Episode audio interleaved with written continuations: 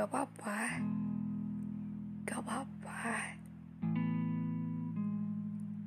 Gak semuanya harus tentang kamu. Dan gak semuanya juga harus berjalan sesuai dengan rencanamu. Kadang kita perlu jatuh untuk bisa bangkit dan belajar berdiri sendiri. Kadang kita juga perlu sakit untuk bisa belajar caranya mengobati.